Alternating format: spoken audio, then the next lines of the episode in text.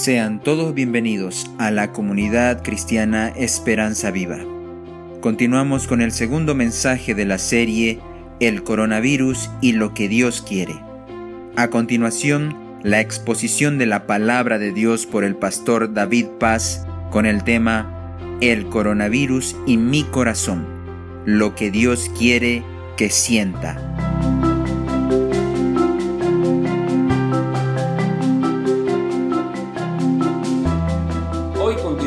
Con las conferencias o los temas que comenzamos el domingo pasado, y quiero iniciar con una pregunta. Decíamos que el coronavirus no es el mayor mal que estamos atravesando. Hay muchas cosas, muchos factores que nacen del corazón humano que producen más muertes, como asesinatos, como la droga, el alcohol, los abortos, producen más muertes que el coronavirus. Entonces, la pregunta es, ¿por qué nos preocupa tanto y nos duele tanto la situación que estamos viviendo? Y quizás la respuesta sea porque está afectando nuestro mundo, está afectando nuestra forma y estilo de vivir, y también está afectando nuestra economía, y todo lo que nos afecta nos duele. ¿Se acuerda? Hace meses atrás, cuando nos contaban que había un virus allá en China y que luego pasó a España, Italia, y no nos afectaba, decíamos, qué pena, ojalá que no llegue aquí a Bolivia, era lo único.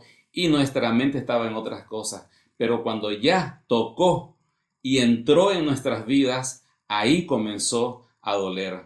Y ese dolor que se manifiesta en miedo, en preocupación, en angustia, en incertidumbre, nos afecta de una manera real y contundente.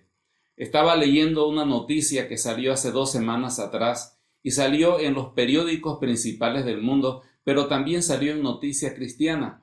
Se trata de una doctora, la doctora Lorna Breen.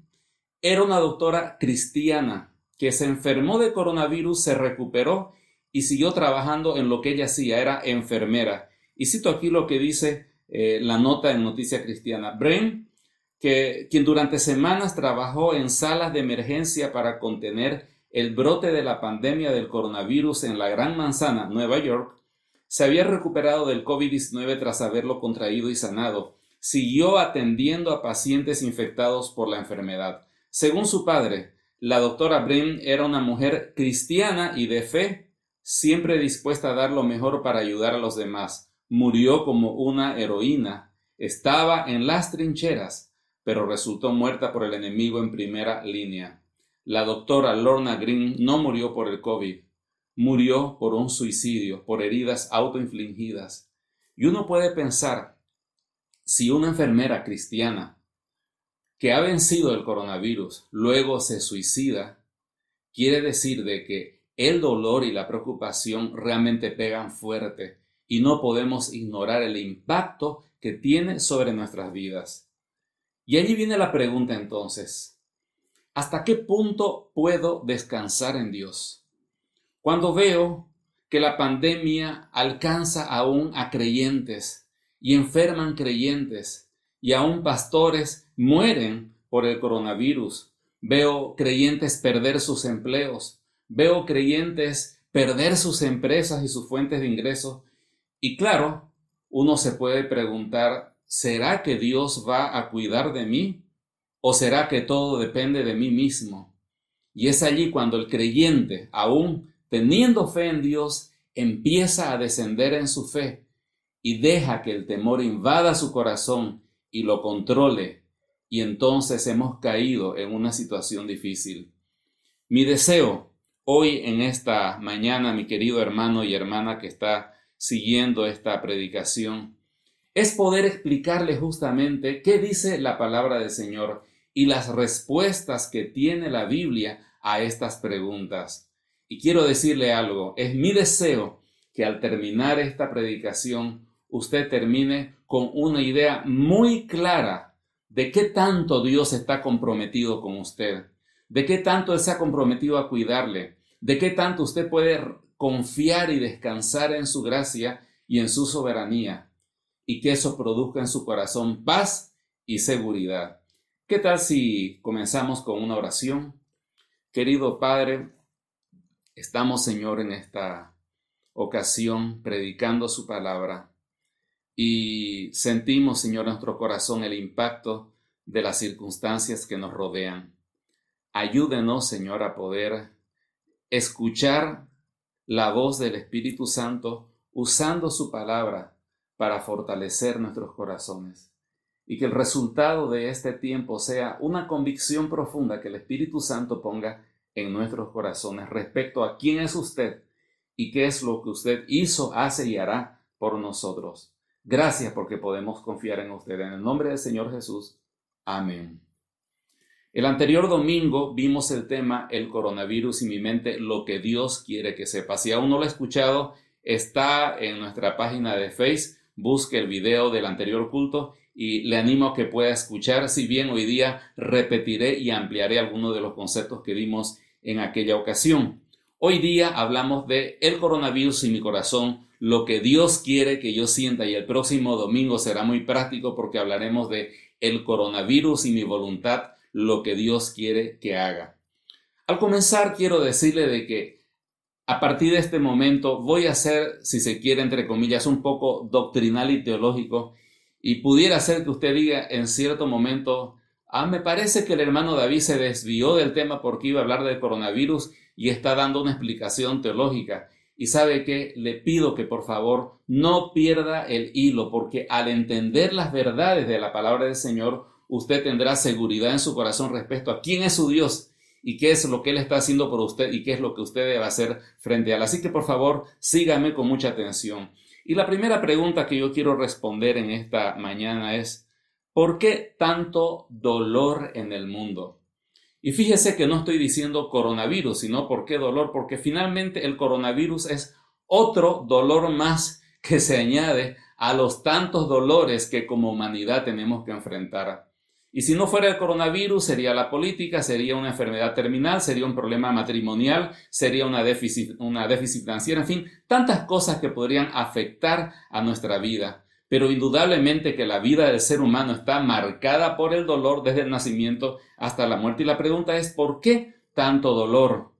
En primer lugar, como decíamos el anterior domingo, Dios tenía un plan original bellísimo, completamente libre del dolor y libre del pecado. Dice la palabra del Señor en Génesis capítulo 1 que Dios cada día iba creando algo. Y cada vez que terminaba el día decía, y fue bueno, y vio Dios que era bueno, y vio Dios que era bueno. Pero cuando creó a Adán y a Eva, nuestros padres, cuando creó la humanidad, dice que Dios dijo que era bueno en gran manera. Dios había hecho la cúspide de su creación, había creado al ser humano y era bueno en gran manera. No solo eso. Dios lo puso a Adán y Eva al cuidado del Edén y al cuidado del mundo de aquel entonces. Entonces la humanidad era la administradora de Dios a cargo de gobernar el mundo aquí en la tierra. Dice la palabra del Señor, así que Dios creó a los seres humanos a su propia imagen. Luego Dios los bendijo con las siguientes palabras: sean fructíferos, multiplíquense, llenen la tierra y gobiernen sobre ella. He citado Génesis 1, del 27 al 28. El plan de Dios era perfecto.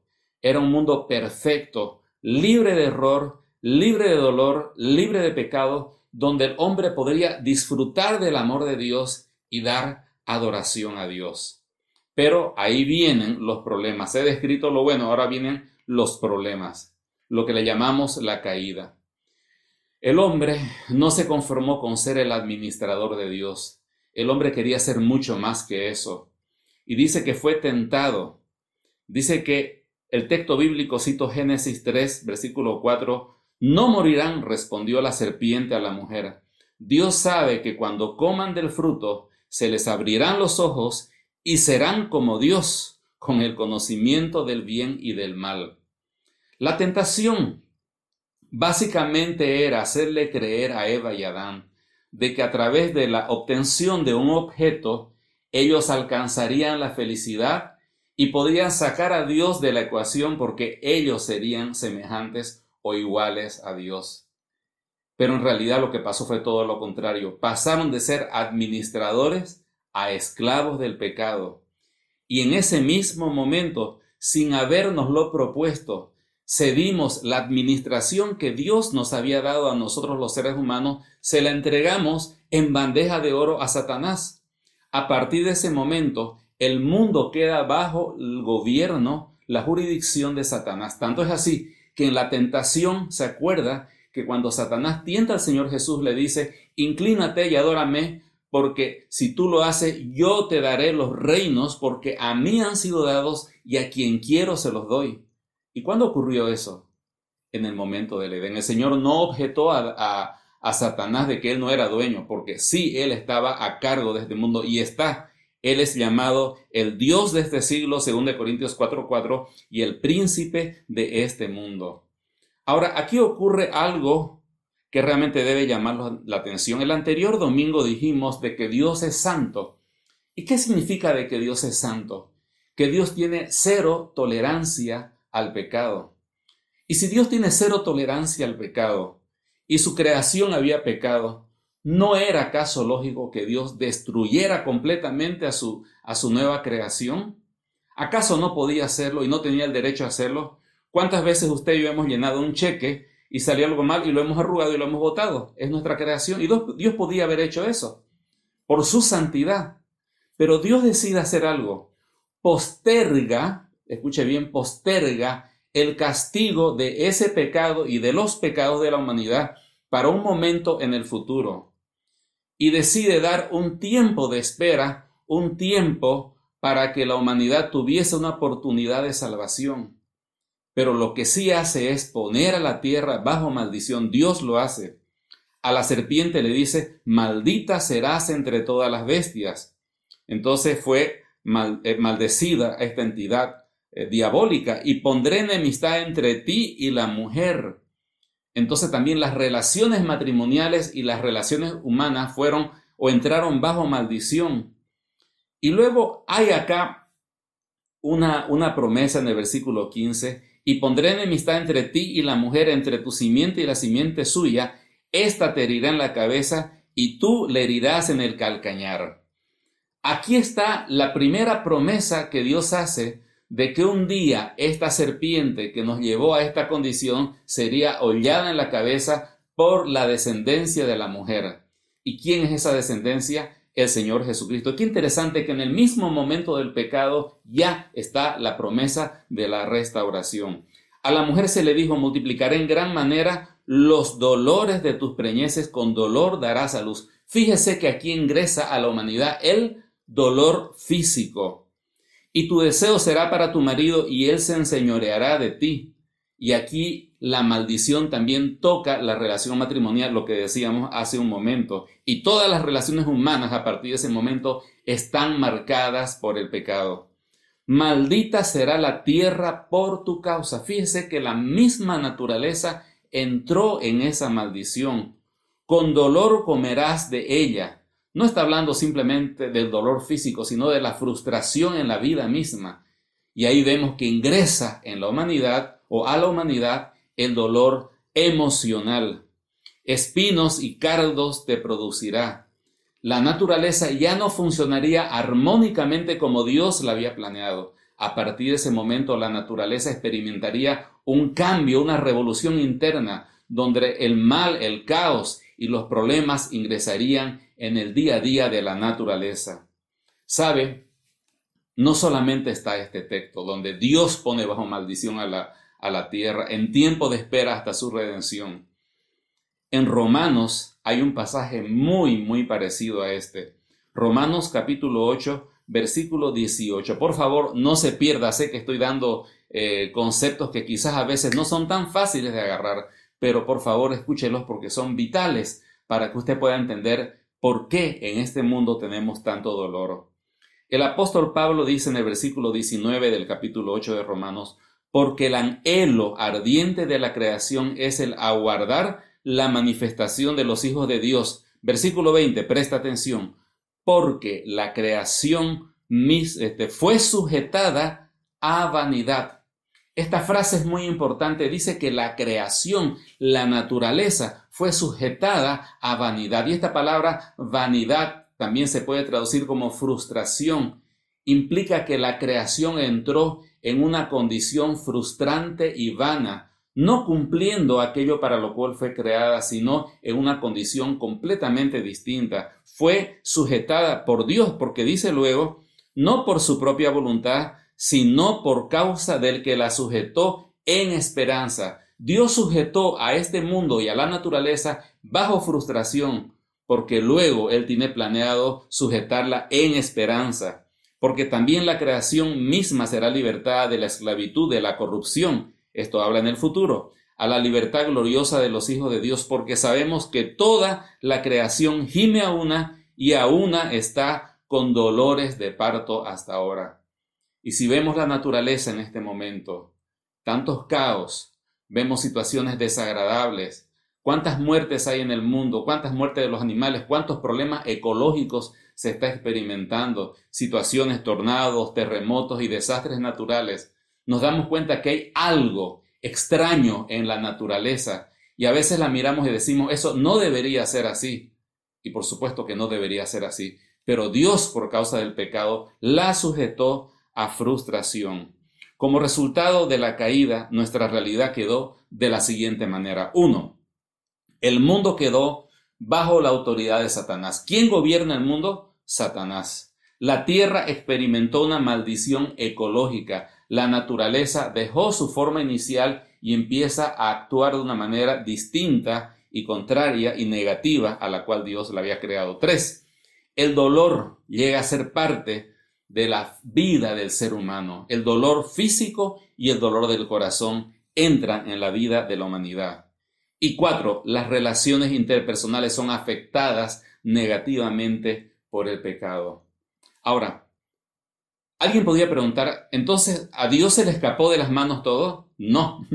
Recuerde que Dios la sujetó a frustración y Dios la maldijo a la tierra. Lo que está pasando es algo que por un lado era la consecuencia natural de nuestro pecado, pero por otro lado era algo que Dios instituyó en su santidad, que era lo que tenía que ocurrir. En lugar de destruirla, posterga el castigo y da una oportunidad, pero mientras tanto la tierra deja de ser lo que debe ser. Dios sigue gobernando esta creación, no se le ha escapado de las manos. Si bien Satanás es el dios de este mundo, el príncipe de este siglo, pero Dios le da y le pone límites hasta donde él pueda actuar. Recordemos la historia de Job.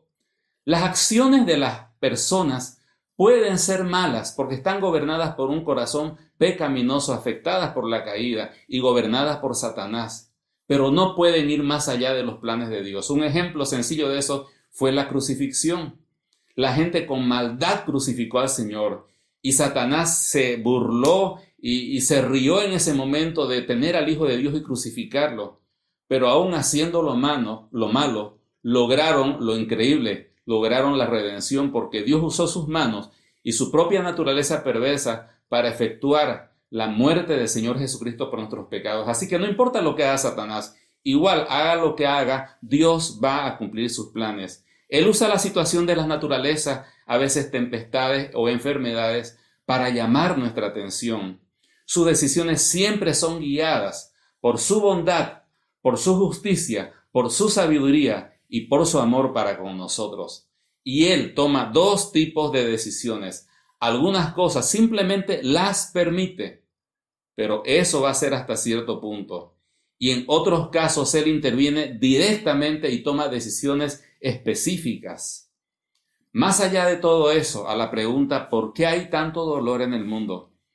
Porque vivimos en una tierra sujeta a frustración, a vanidad, una tierra maldecida, donde viven hombres con un corazón caído y pecaminoso, donde el rey de este mundo es Satanás mismo, donde la naturaleza actúa de una manera diferente a la cual fue diseñada. Entonces, nuestro amigo Roberto Benigni, el de la película La vida es bella, se equivocó. Porque la vida en este mundo aquí no es bella. Hay momentos de belleza, hay momentos de paz, pero por lo general la vida del ser humano está marcada por el dolor, por el conflicto, por los problemas y por las muertes. Y aquí quiero hacer un alto, mi querido hermano, usted que conoce a Cristo. le animo a que tenga una expectativa correcta acerca del mundo. Dios no quiere que nosotros hagamos de este mundo nuestro hogar, ni menos aún nuestro cielo. Estamos aquí solamente de paso. ¿Cómo vamos a llamar nuestro hogar un mundo lleno de pecado, de maldad, de inmoralidad, de muerte, de caos y de tantas cosas desagradables? No podemos hacer de este mundo nuestro hogar. Estamos aquí de paso porque este no es el fin ni el propósito que Dios tiene para aquellos que le aman. La segunda pregunta viene: ¿qué está haciendo Dios? Y recordando un poco lo que hablamos el anterior domingo, pues Dios en el pasado envió a su Hijo a solucionar el pecado. ¿Recuerdan que dijimos de que Dios es santo y tiene cero tolerancia hacia el pecado? Y que cuando Adán y Eva pecaron, ese mismo momento debieron ser terminados por Dios, por su pecado. Pero también dijimos de que Dios postergó ese castigo y les permitió seguir viviendo aún hasta ahora. Ahora la pregunta es ¿en qué momento, si Dios es cero tolerancia al pecado, Él va a ajustar las cuentas y enviar su juicio por el pecado? Ahora, ¿sabe qué? No lo hizo en ese momento. Pasó el tiempo. Estaba la promesa que de la simiente de la mujer vendría aquel que pisaría la cabeza de la serpiente. Al comienzo de la humanidad estaba esa promesa y muchas profecías más. Nosotros los hombres habíamos pecado, habíamos cedido el control a Satanás. Ahora nosotros los hombres deberíamos solucionar el problema. Pero ¿quién podría solucionar semejante problema si todos estábamos en la misma bolsa, éramos pecadores condenados? Así que Dios tiene un plan, y no fue un plan de última hora, sino fue un plan antes de la fundación del mundo. Él tenía un cordero reservado para dar su vida por los pecados. Nuestro Señor Jesucristo, que nació como hombre, vivió sin pecado, vivió la vida más perfecta, la única vida en la tierra que agradó al Padre. Y muchas veces Él dijo: yo he venido aquí para morir y dar mi vida por los pecadores.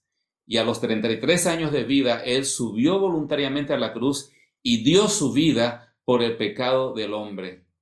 Escuche este texto de Romanos 3, versículo 25. Pues Dios, leo la versión NTV, ofreció a Jesús como el sacrificio por el pecado. Las personas son declaradas justas a los ojos de Dios cuando creen que Jesús sacrificó su vida al derramar su sangre. Escuche esto.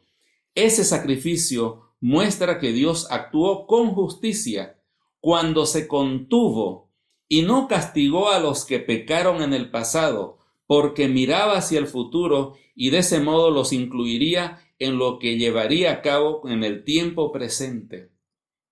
Claramente está diciendo de que Dios postergó ese castigo a la humanidad y toda su ira santa, su santa indignación por el pecado, dice que la cargó sobre la persona del Señor Jesucristo.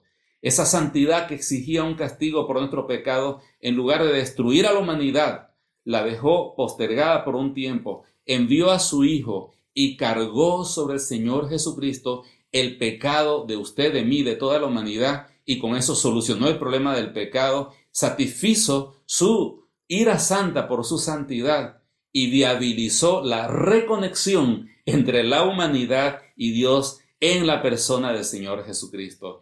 De tal manera que el Señor hoy en el presente está llamando a las personas al arrepentimiento y a la fe, no a que se porten bien, porque no podemos portarnos bien, sino a que reconozcan que no tenemos un buen corazón, a arrepentirnos de nuestros pecados y poner solamente en Él nuestra confianza. Antes de la cruz, solamente había un reino en esta tierra, el reino de Satanás, con todo lo que usted ya sabe. A partir de la cruz, Dios empieza a tocar corazones y levanta un nuevo reino, el reino de Dios, el reino de justicia. ¿Acaso no dicen el Padre Nuestro: venga tu reino? Y cuando hablamos de reino, hablamos de que hay un rey, hay súbditos y hay un territorio. Si hablamos del reino de Dios en este momento, Cristo es el rey. Los súbditos somos todos aquellos que nos hemos arrepentido y hemos creído en Jesús. ¿Y cuál es el territorio? Nuestro corazón. Él gobierna en nuestros corazones. Fíjese lo que dice Primera de Pedro 2, del 9 al 10. Mas vosotros, en comparación con el mundo que está bajo Satanás, sois linaje escogido, real sacerdocio, nación santa, pueblo adquirido por Dios para que anunciéis las virtudes de aquel que os llamó de las tinieblas a su luz admirable. Vosotros, que en otro tiempo no erais pueblo, pero que ahora sois pueblo de Dios, que en otro tiempo no habíais alcanzado misericordia, pero ahora habéis alcanzado misericordia. Claramente el apóstol Pedro dice que aquel que ha creído en Jesús pasa del reino de las tinieblas al reino de la luz, al reino de la presencia del Señor. Y en el futuro, Él vendrá en poder, ya no para ser crucificado, vendrá con los títulos de propiedad que Él recuperó mediante su cruz. Él ganó la batalla jurídica de este territorio del mundo sobre Satanás. Como hombre lo hizo muriendo en la cruz. Y ahora vendrá como poder, como Dios. Y va a expropiar y va a sacar a los loteadores, a Satanás y a todo su séquito. E instaurará su reino. Y en ese tiempo Él será el rey. Todo el mundo serán sus súbditos. Y su territorio será toda la zona geopolítica del mundo. Cada país, cada nación quedará completamente bajo el reinado social, político, económico y espiritual del Señor Jesucristo. Y va a haber un cambio tan grande, tan radical, que aún la creación misma va a experimentar esa renovación que tanto espera al plan original de Dios. Damos gloria al Señor porque esto no se queda así. Él tiene un plan y Él está cumpliendo su propósito y Él viene y Él va a instaurar su reino. Hasta aquí termino la parte doctrinal, ¿no? Para que podamos entender el por qué hay tanto dolor y podamos entender de que Cristo vino a restaurar la relación del hombre con Dios y que ahora hay dos reinos, el reino de Satanás y el reino de Dios. Quiero hacer un pequeño paréntesis en este momento. A propósito, usted que nos está escuchando, ¿a cuál de los dos reinos usted pertenece? ¿Al de este mundo gobernado por Satanás o al reino de Dios? Si pertenece al reino de Dios, me está diciendo de que Cristo es su rey y que usted vive para hacer su voluntad. Y que cuando usted dice en el Padre Nuestro, hágase tu voluntad, así como en el cielo, aquí también en la tierra, venga a tu reino, usted está cumpliendo con la voluntad de Dios porque ha sido transformado por la gracia de Dios. Le pregunto, ¿pertenece usted al reino de Dios? Si me dice, no sé o no estoy seguro, dejémoslo ahí. Pero si usted me dice, sí, yo soy parte del reino de Dios, yo he creído en Jesús y soy salvo, soy salva, entonces son para usted las siguientes palabras.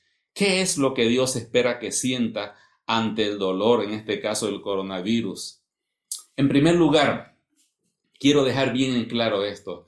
Si usted está en el reino de Dios, Dios está actuando directa e intencionalmente en su vida, en cada paso que usted da. Y cada cosa que le ocurre en su vida personal viene de la mano de Dios. Sea buena o sea mala, Dios la planifica para usted. Dice Romanos 8:28, y creo que ahora lo podemos entender mejor. Y sabemos que a los que aman a Dios, todas las cosas les ayuda a bien.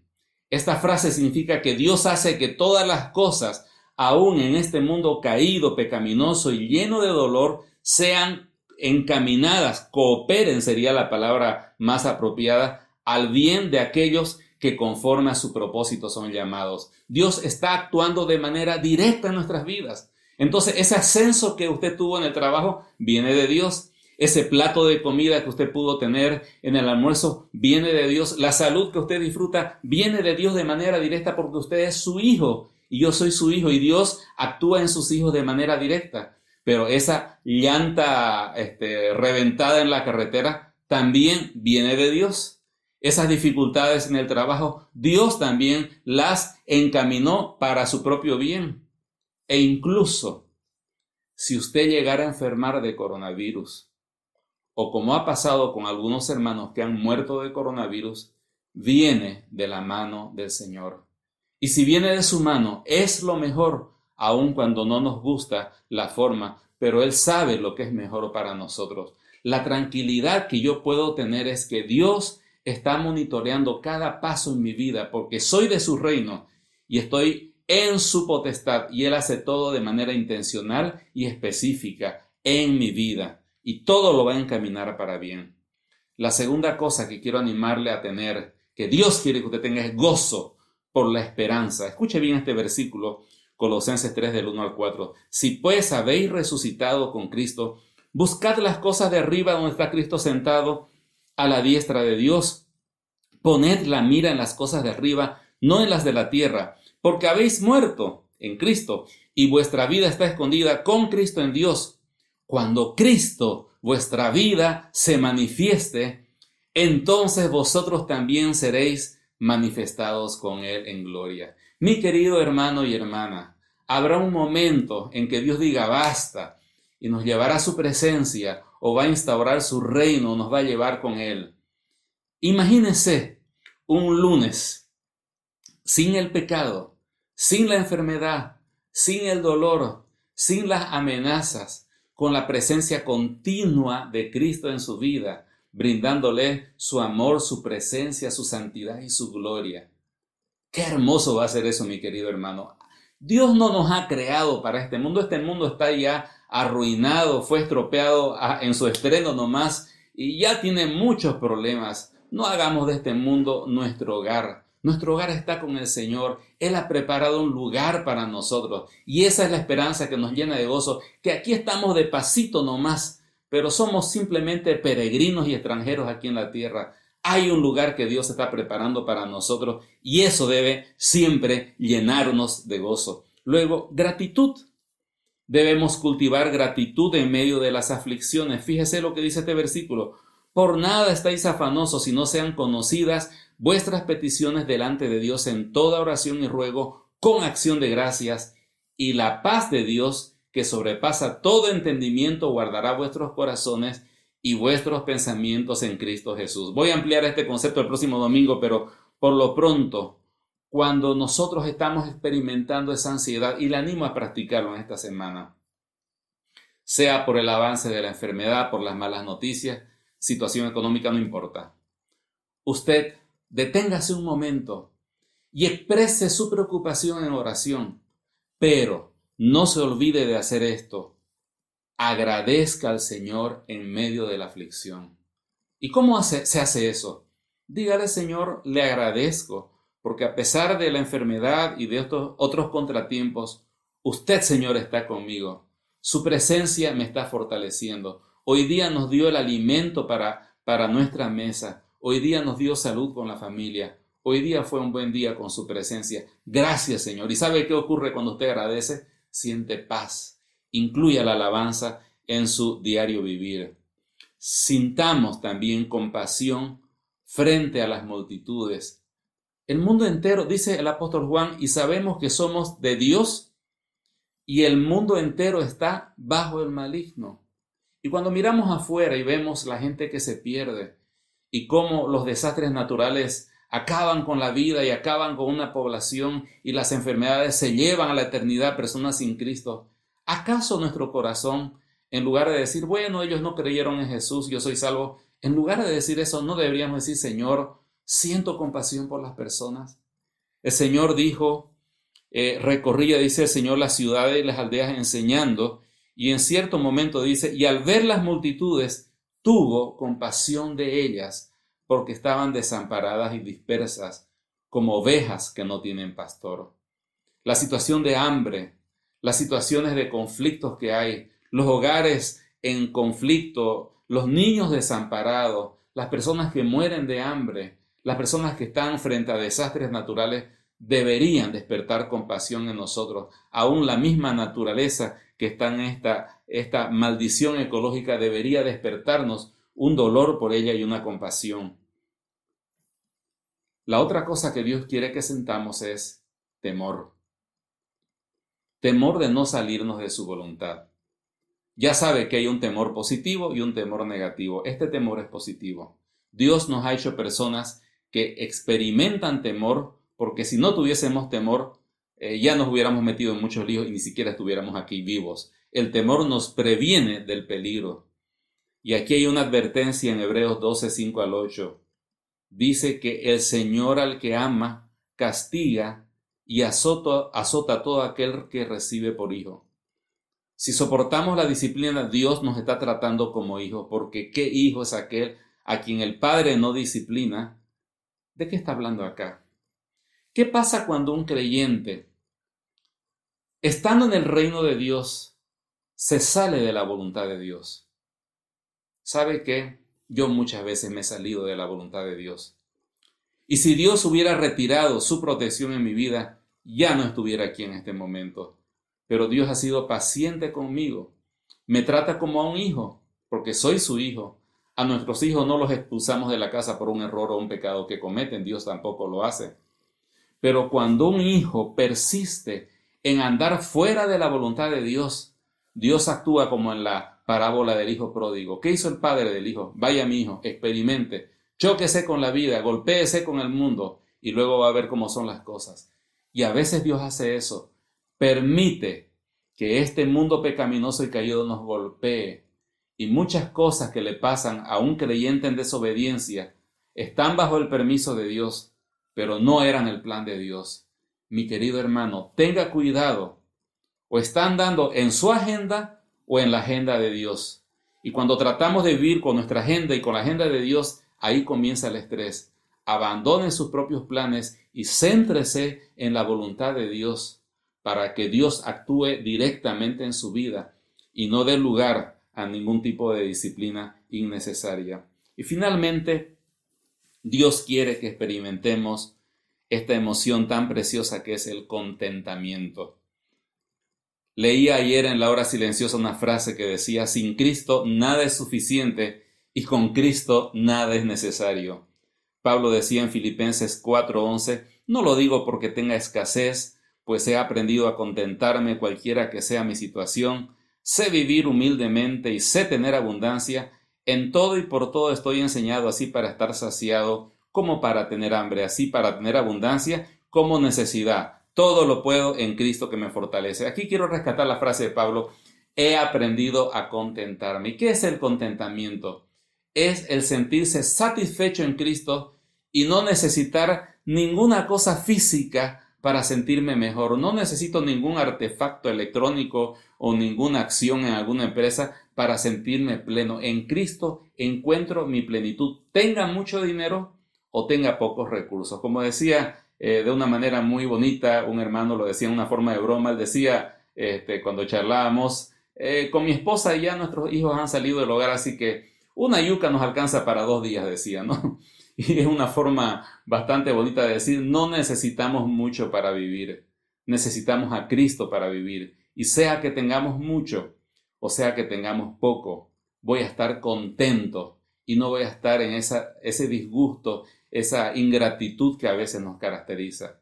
5 emociones preciosas que Dios quiere que nosotros podamos desarrollar en este tiempo de pandemia, pero que solo las podemos desarrollar si somos parte del reino de Dios. Quiero terminar en esta mañana dando una palabra a aquellas personas que cuando pregunté, ¿se acuerdan que les dije, ¿es usted parte del reino de Dios?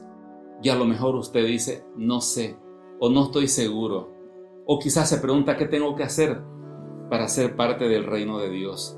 En primer lugar, permítame decirle de que si usted no es parte del pueblo de Dios, no es hijo de Dios, está en grave peligro. En primer lugar, está bajo la potestad de Satanás, porque el apóstol Juan dice, ¿somos hijos de Dios o estamos bajo el maligno? No hay punto medio. Su vida es manejada por un universo dominado por el pecado y por sus consecuencias. Y cuando usted sufre, no hay ningún significado ni propósito en eso, porque Dios no está actuando en su vida directamente, sino está bajo este mundo de maldad y de Satanás. Ningún sufrimiento que usted tenga tiene sentido ni propósito, porque está fuera de los propósitos de Dios. ¿Y sabe qué? Lo más triste es que le espera una eternidad sin Dios, una eternidad sin Dios bajo condenación.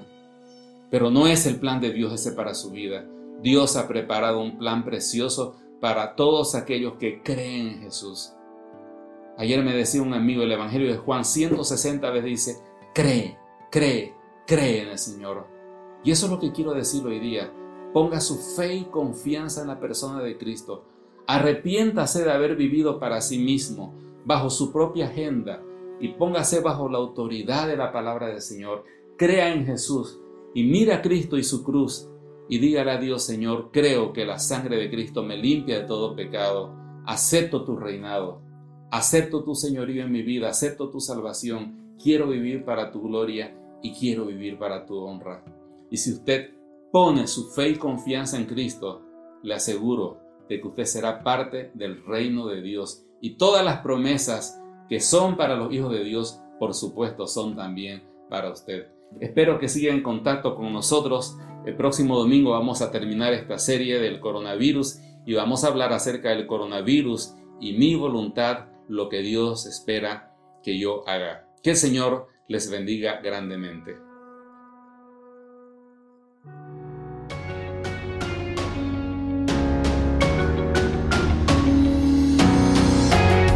Si desea más información o comunicarse con nosotros, puede visitar nuestras redes sociales en Facebook, Instagram o YouTube con el nombre Comunidad Cristiana Esperanza Viva.